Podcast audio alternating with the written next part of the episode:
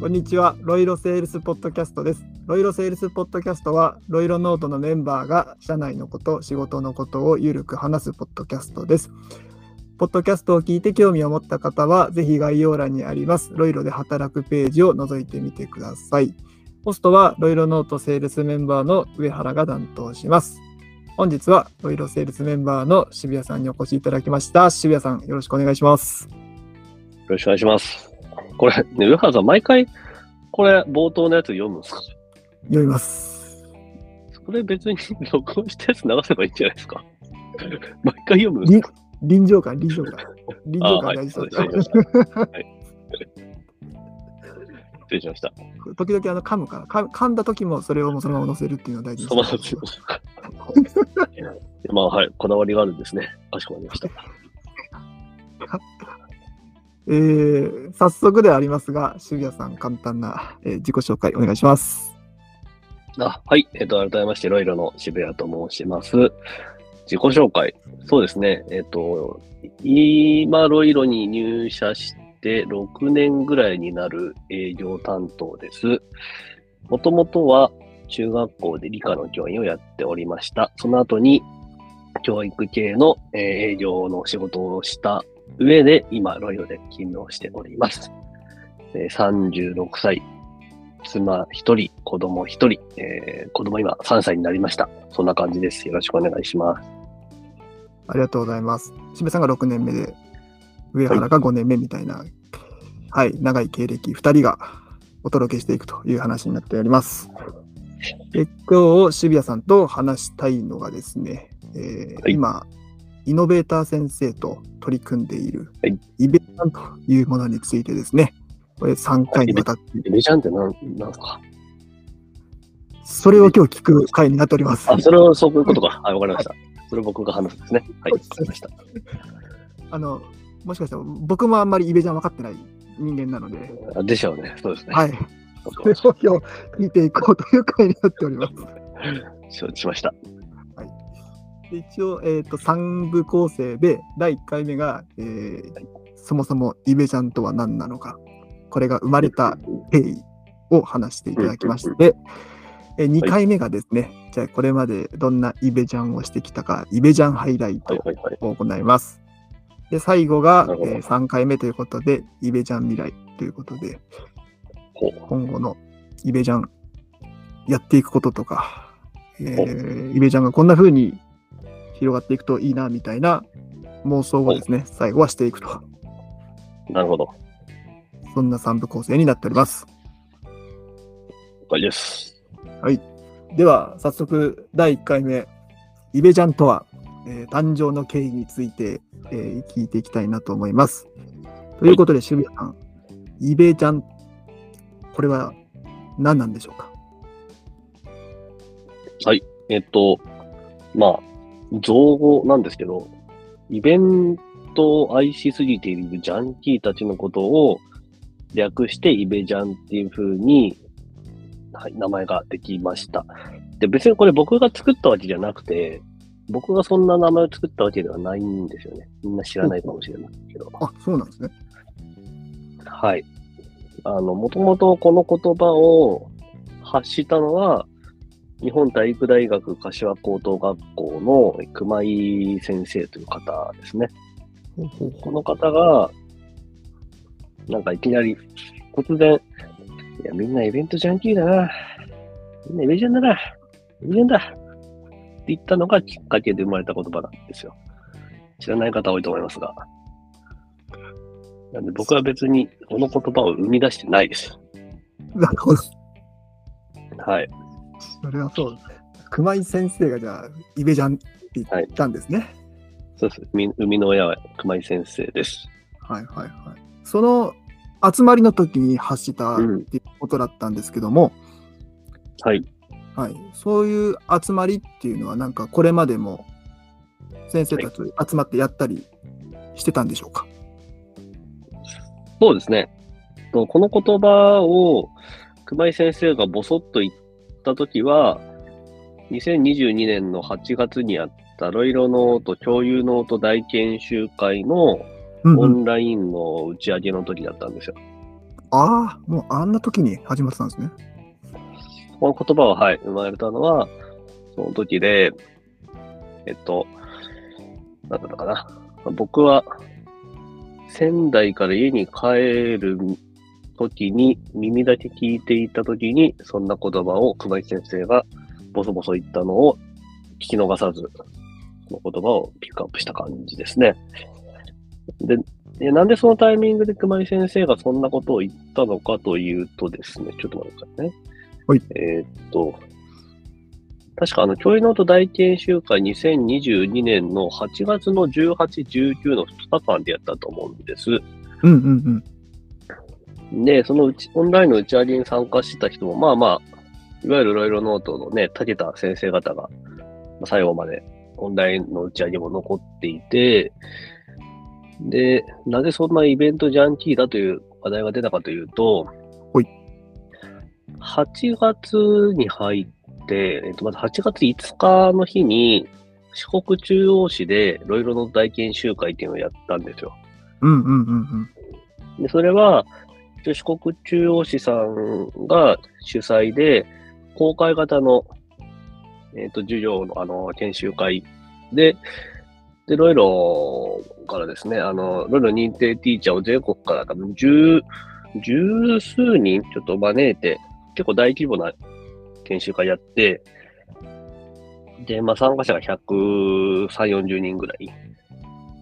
合計150人ぐらいの規模感でやった研修会がありまして、で、それをやった翌週に、今度はですね、愛媛県の宇和島市のところで、ロイロ認定ティーチャー育成研修会っていうの、まあ、この時は、ロイロ認定ティーチャー3、4人ぐらいだったんですけど、やってからのオンラインの教育の大研修会、18、19、で、8月の28日にも今度は、えっ、と、沖縄県の石垣島でうん、ロイロノート研修会っていうのをまたやり、やる予定だったんですね。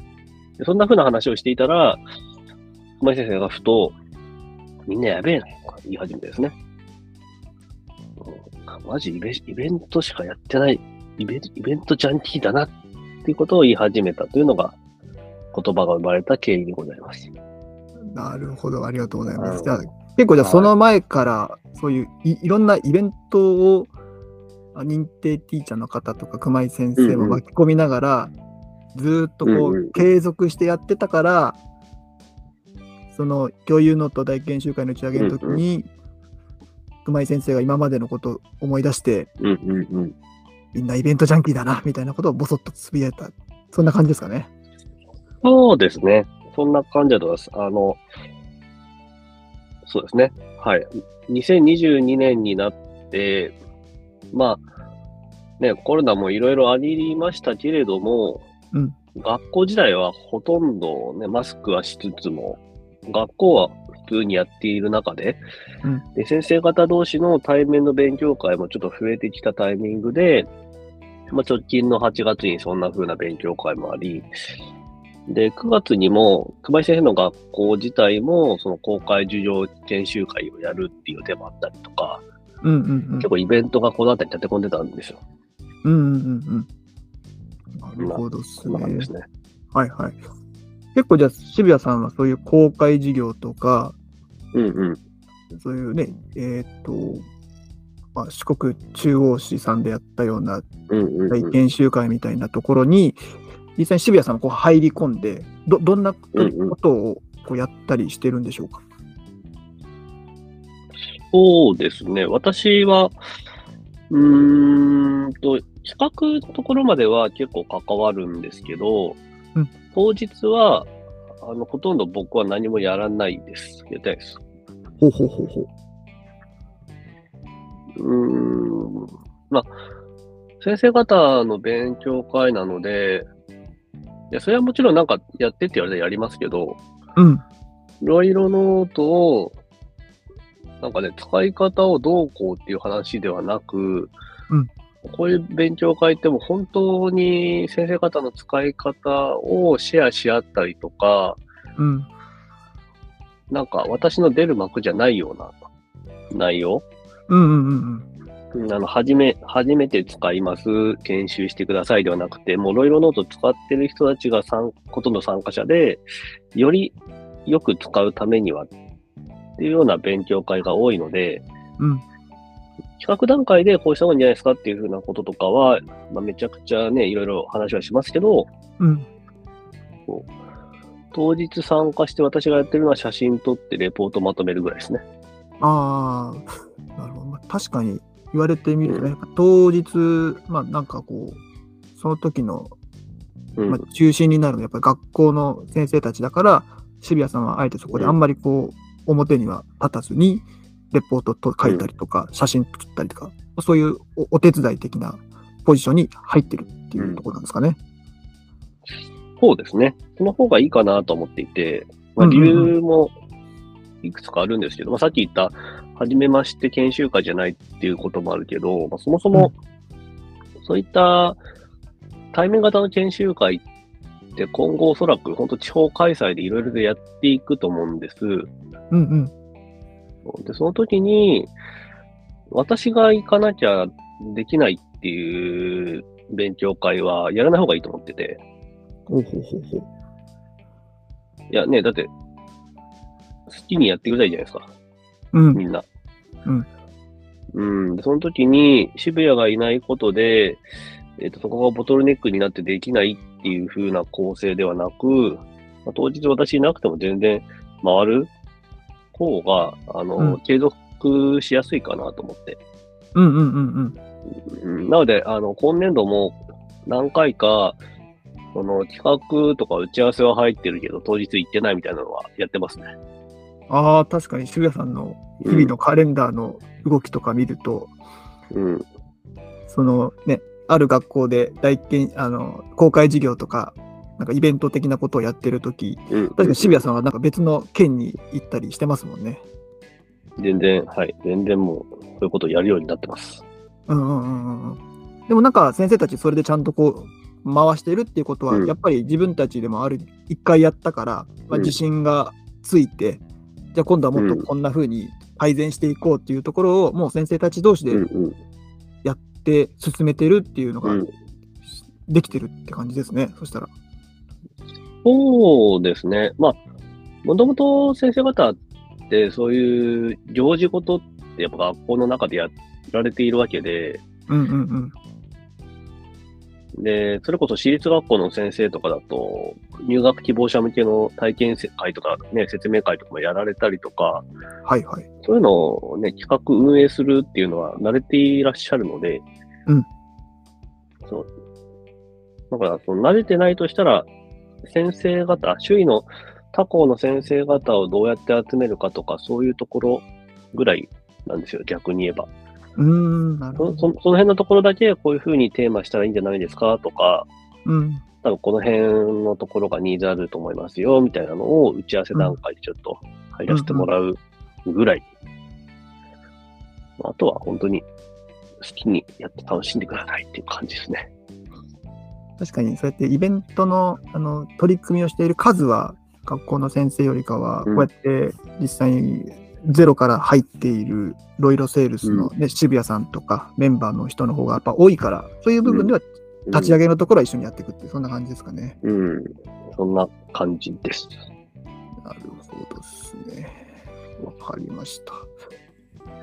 ちょっと最後にあれですね、じゃあこのイベジャンっていう言葉がその、打ち上げの時に熊井先生がつぶやいて、うん。それが最終的にはなんかどんどん、もういろんな先生が今、イベジャン、イベジャンって言ってると思うんですけうんど、これがどんな風に浸透していったのかって覚えてますか？